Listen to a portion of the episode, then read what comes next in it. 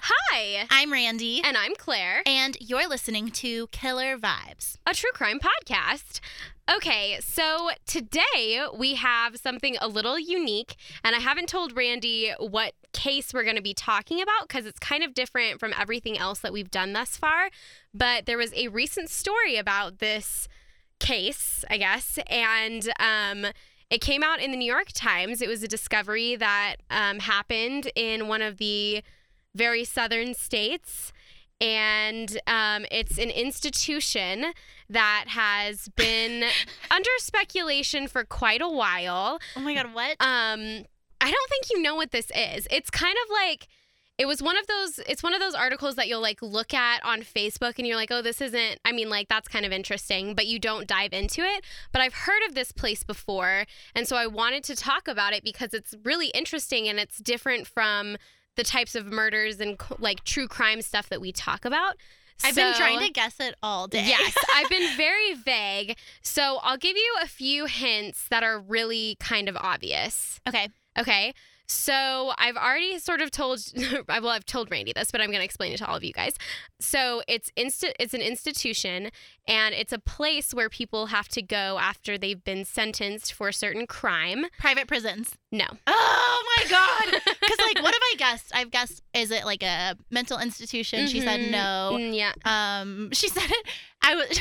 you guessed community service, and well, I was okay. like, no, no, no, no, no. You don't just get to say I guessed. Okay. Okay. All right. She all was right. like, it's a sentencing thing. It's kind of like sentencing. It's a sentence you wouldn't expect people to have. Yes. And I was like, community, community service. I also yell yelled. yeah, she yelled bail in, in, like, in, public in the parking lot after we were walking out of Bath and Body Works. An issue with with sentencing. Mm-hmm.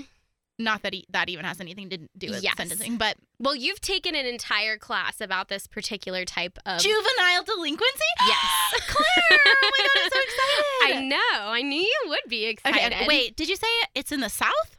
Something yes. specific? Yes, it's it's a southern state, but it's not like in the Bible Belt. Oh, you're saying okay. So this, okay, okay, go on. Yes, so it's um, a place in Florida, in Marianna, Florida. I don't. I don't know what. Okay, we're not good. Okay. so today we're going to be talking about the Dozier School for Boys. Okay, I know what this is. I didn't know that was in Florida. Yep. Oh my gosh. Yes. Okay, I do know what this is. Okay, cool. I'm so excited. Yes. Oh my gosh. Okay. Okay. Okay. okay. yes. So I do a lot of. I knew you would be excited about this. I was very pumped that I like came up with this idea in my head. Um, so yeah, so for those of you who don't know what this is, this is a school that's based down in Florida. It's been closed down since 2011, and some recent discoveries happened on the school's campus that got brought to light about a week ago and it's a pretty big deal and we're going to talk about it today. How did okay. Okay. Okay. okay. okay. So let's get started, and then you can ask me a million questions because okay. I know that you'll definitely have some stuff to say about this. I think I've said okay 7,000 7, times. 7,000 times. I'm so excited that you're excited. Okay. So, two weeks ago, 27 graves were discovered in Marianna, Florida. These graves were found on the grounds of the controversial boys' school, the Dozier School for Boys. I think, is it Dozier? I think I'm going to say Dozier. I think that'll be easier. The Dozier School for Boys, which had has been active for almost 111, 111 years. So that's pretty. That's a lot of years. That is a lot of years. So it isn't technically a school; it's a reform school. So basically, what that means is that juveniles who go and face sentencing in court for doing whatever have to go to the reform school for about nine to 12 months. And they basically just are thrown in with a whole bunch of other people. And it's like prison, except it's more of like a college campus style. So they live in dormitories. But this place was messed up. It was so messed up, you guys. It's so, kind of like a giant torture house. basically, exactly. So, Two weeks ago was actually not the first time that mass graves were found on the grounds of this school. In 2012, a doctor named Erin Kimmerle, she's a forensic anthropologist in Florida, took a team down to the 100 uh, no 1400 acre property and uncovered 55 bodies using ground penetrating radar. 51 of those bodies were unmarked graves and were dug up by the forensic team.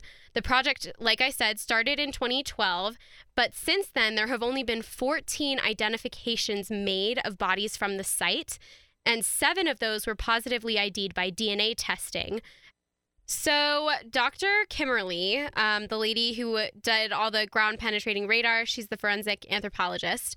She heard about the school from a retired cop named Ovell, who is the sister of a boy named jo- George Owen Smith, who was 13 in 1940. George had run away from home with his harmonica to go play country music in Tennessee. That's the cutest thing I've ever heard in my life. Yeah. So he got pulled over in this car that he had hitchhike. Hitch, he was hitchhiking. He got pulled Don't over in the car and he got in trouble. And um, he got sent to the reform school.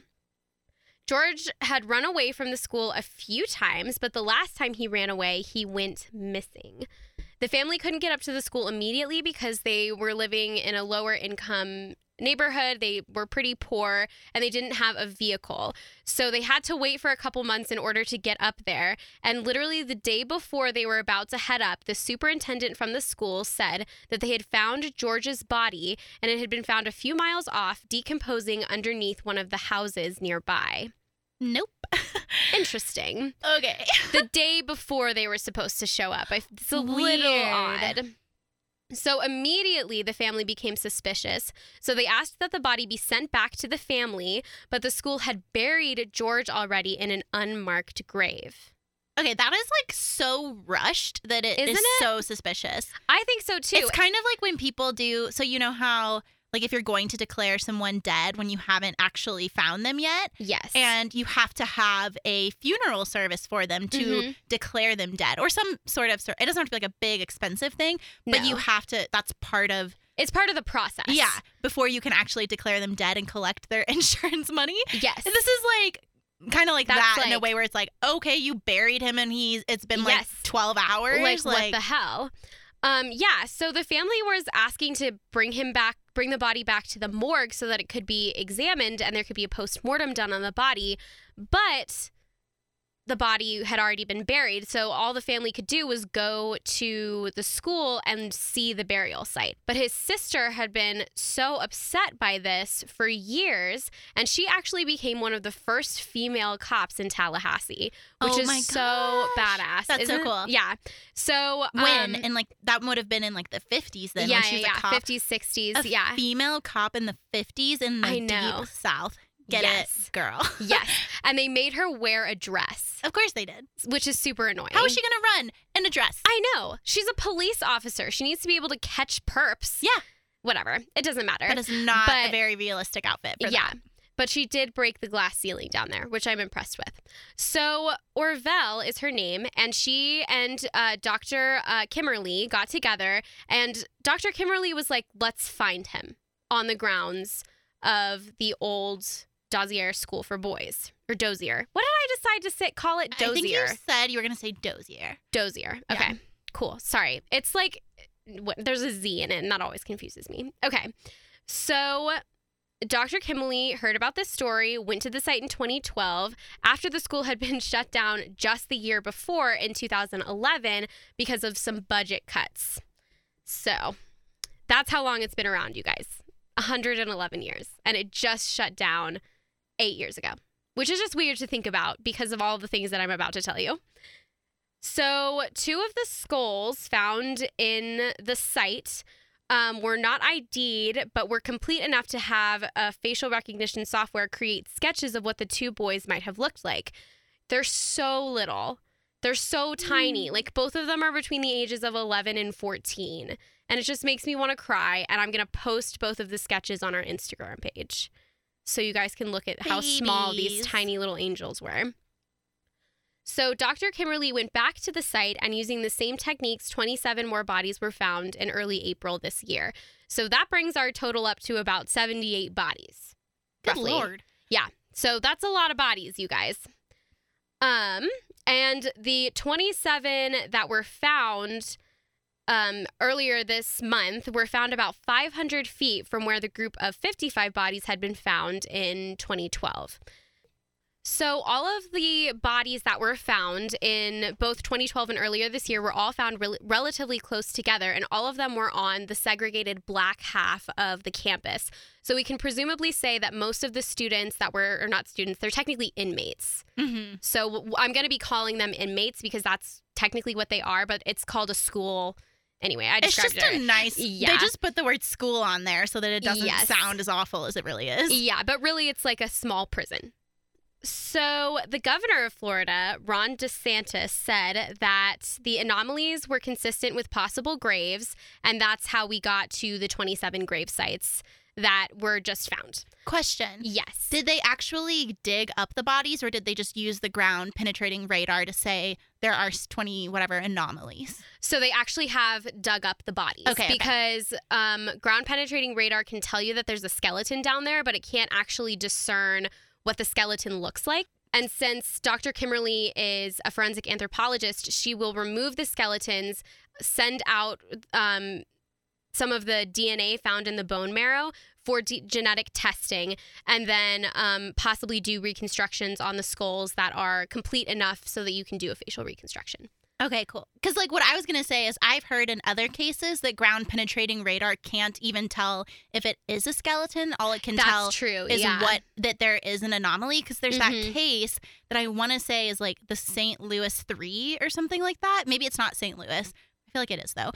and it, I think it's in Missouri. And there was Uh-huh. like three women went missing and they were led to someone was led to believe that their bodies could have been buried in this like part of a mall that was being built like added on around the same time they oh went missing gosh. and they did That's ground terrifying. penetrating radar and they found three anomalies laying right perpendicular to each right other to each yeah other. Yeah. and is that right perpendicular i don't know why i said that beside each Parallel. other Yeah. and uh they haven't convinced anyone to dig it up yet because the law enforcement keeps saying like ground penetrating radar just says there's three things under there. right. We're not gonna put all the resources in to dig it up because you there's like three Three things, things down, there. Like they could be anything. Yeah. So I think you're right about that. So that's why they're digging up all of the bodies though, because they've found so many skeletons. They're like, we have to see, See if this is. more. And it is confirmed that there are 27 new bodies that they've found. Um, and all of them were unmarked. So now that's like like a hundred, right? So it's 55 and then the 27. Oh, so the it's like 80 something. I thought you were saying on top of the seventy No, no, no. eight from earlier. Okay, Yeah, that's so- still so many. Oh my gosh, I know. It's it's a lot. So I think it's 82. eighty two. I, don't- I don't know how to do math Oh God, I don't know either. at all. um, anyway, um, so altogether, there's 78 unidentified bodies, but there are 14 that are identified. okay, Does that make sense? Yeah, I think that's right. Oh God. Okay. there's a large number. There's a ton of them. We're almost breaching a 100 bodies. yeah.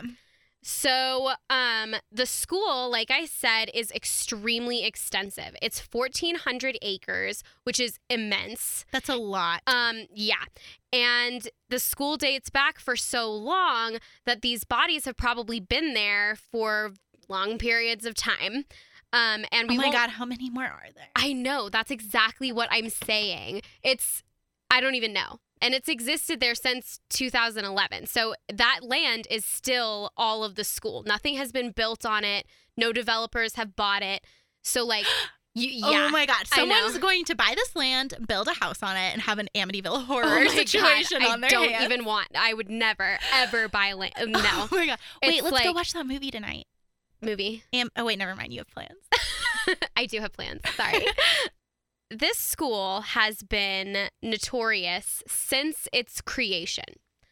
Um and there are so many terrible things that have happened inside the walls of this school and we're just going to delve right into the horrors I'm ready for this awfulness. Dozier School for Boys. Okay?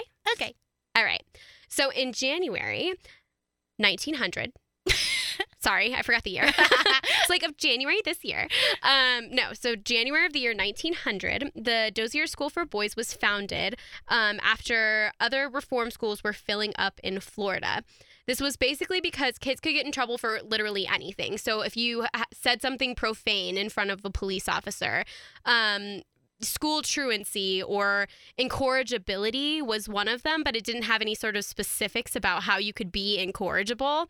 So um, it's just ridiculous. Well, it sounds ridiculous with the the kid just wanted to go play his harmonica in I Tennessee. know, Which like technically he did run away, so like return him. Yeah, just give him back to his family. That's- like that's not a crime to run away Yeah. from your house. Anyway, so basically I would have been sent to this school. Were you a bad kid? I was. I was very profane. Um Claire. I mean- you were in like a Catholic school. that's right. right? exactly why I did it. Oh my god, you were rebelling against it. I was. I was rebelling against the statues that confined my speech. That's exactly what I was doing. Um, and now I'm a journalist, so I have free speech now. Well, I had free speech back then too. But I just think it's insane that that would be a rule. Like, that's like you can get in serious trouble and be sent to a torture chamber, basically, because you like cussed out someone. Well, when you think about the language used in a lot of laws and like Supreme Court decisions, for example, I mean, on the lines of speech in school, we could take the Tinker case. Yes. The- I talked to Mary Beth Tinker. I did an interview with her, you She's guys. so She's great. so cool. Okay. Um, the language in that decision was something like you can restrict speech in schools if it disrupts the pr- productivity of I don't know, like just Yeah. in all decisions that are put out by the Supreme Court that then guide, you know, case Mhm. law is it's so vague. So it's, it's, so vague. it is along the lines of you cannot be Mhm. incorrigible. Yes. Still. yeah. So technically, all of these things fit under the legality of the state of Florida, Yeah. but they seem really ridiculous to us. Maybe it's just because we're adults and we can we're not under those jurisdictions anymore, but these were all kids. So the age, the age range for the kids throughout the entire 111 years spanned between the years of 10 and 21. Yeah. So it's all that's about a how really you, huge gap. It's all about how you interpret those words. Yes, and who- exactly. who is interpreting them and exactly how they want to apply them. Right. So, um, the reason why I said that I would probably be sent to the school when it opened is because at first it was a boys and girls reformatory school, but then they started they split it up by sex and it became just a school for boys. It would eventually be named for Arthur G. Dozer, who was one of the longer, I don't want to say reigning, but longer reigning superintendents of the reform school. Um, so there you have it, the the Dozier School for Boys. What was it called at first? um, it was just called the Florida State Reform School. Oh, okay. So pretty basic, but yeah. So uh, the average age of the first sort of like s- time of um, the school's existence Mhm. was 13 through 21. And on average, the boys who were admitted stayed for 9 to 12 months. Yet there was a really large death rate for such a brief period of time for those boys to be on that property. Nine to 12 months in general for a juvenile seems like a very long time for anything involving incarceration. Yeah. That's, you only have, because you when you think about why sentencing is so short for juveniles in the first place, is because one, they're juveniles, they they like learn their lessons pretty pretty quickly. But also, like, that's a very big chunk of their juvenile life. Yeah, that's it Like- could be up to a year and then Yeah. a lot of the times they would be renewed for sentences for what happened at the school. So sometimes students would be there for over the 12 month period. Um That's a which very is long super time stressful. when you're like a teenager. Exactly. Uh yeah, especially when like the average ages are those prime time teenage years, starting at 13. So, that's terrible. Um of course, a lot of the boys that would die on the campus would die due to illnesses, but that wasn't that those illnesses were documented. And there was obviously a roster of all of the deaths that happened, but some of them would just say like accident or unknown next to the name and the cause of death. So that's a little Hmm. suspicious, I would say. I would agree. Yes. So, almost immediately, like I said before, the school went under investigation. And between 1903, three years after it was established, to 1913, a series of state investigations uncovered significant abuse and neglect, including children as young as five, because the average ages were 13 to 21, but there were still young kids. Yes. The um, children as young as five being beaten, shackled, denied food and clothing, and hired out as free labor. Five year olds were in this place? Yes. That is insane. Isn't it? It's horrible. You can't even. You currently you're not allowed to do that. Exactly. I think the age is usually like, I think it's like ten or twelve or something like that. Mhm. What? Yes. Five? So, welcome What to the this- what did the 1900s. five year old do? I know, right? Probably said something profane. Yeah. Skipped out on school. that they heard their parents saying, yes, uh, probably. and they didn't know it was a bad word. Oh my Yes. gosh, no! Isn't that tragic? I want to go back in time and break in and release like release everyone. Um, some evidence even suggested that the kids had to wear ankle chains all the time. So like leg irons. Um, and they were being treated like real prisoners, even though this was supposed to be like a reform yeah. school. It's a juvenile detention center, so it's not. It has some similar connotations with it. I'm not super familiar with our juvenile delinquency programs across the nation, but I would assume it's not as intense as prison. It's not. So at least in Fort Collins, in this like area, the juvenile prison essentially is called Platte Valley Detention Center. Mm-hmm. And if someone actually does get sentenced there, which you would have to do something very extreme and you would have to like have maybe demonstrated that other programs didn't work for you to to end up there in the first place. Right. So you don't just cuss at your mom and then you get in. Yeah. like no. And they have a lot of programming during the day. It's so cool. And then they specialize everything to your needs. So instead of just blanket reform stuff, they'll say like what was your specific problem? How can we specifically help you? Exactly. It's really cool. But with all of that said, Fort Collins is pretty progressive when it comes to juvenile justice, or at least that was the impression that I got from taking that course and learning about all of the different resources available to juveniles in this area of the world. yeah. but back in like back in Oklahoma or Louisiana where I'm from, I have never heard of anything Thing like that. comparable. So, Yeah, and I mean Denver and Colorado has a really cool backstory when it comes to Oh, the juvenile delinquency aren't you doing an article on this? Yeah, so I'm doing a small documentary piece. Um, it's just like a short little interview about um, Margaret Brown or the unsinkable Molly Brown. And um, she actually helped to establish the juvenile court system here in Denver. And her establishment and all of the rules that they came up with um, have now spread nationwide. And it is the basis for our current juvenile court system. But she established this in the 1930s. So that's why we have a whole bunch of five year olds shackled and hired out for labor in 1903 Yeah. um, because Ju- the juvenile court system didn't really exist. it didn't exist at all. They were just No. intermixed with adult prisoners. Exactly, which is so dangerous, Yeah. especially for a five year old child um, who probably didn't do anything really wrong, maybe like steal something or uh, cuss at his mom.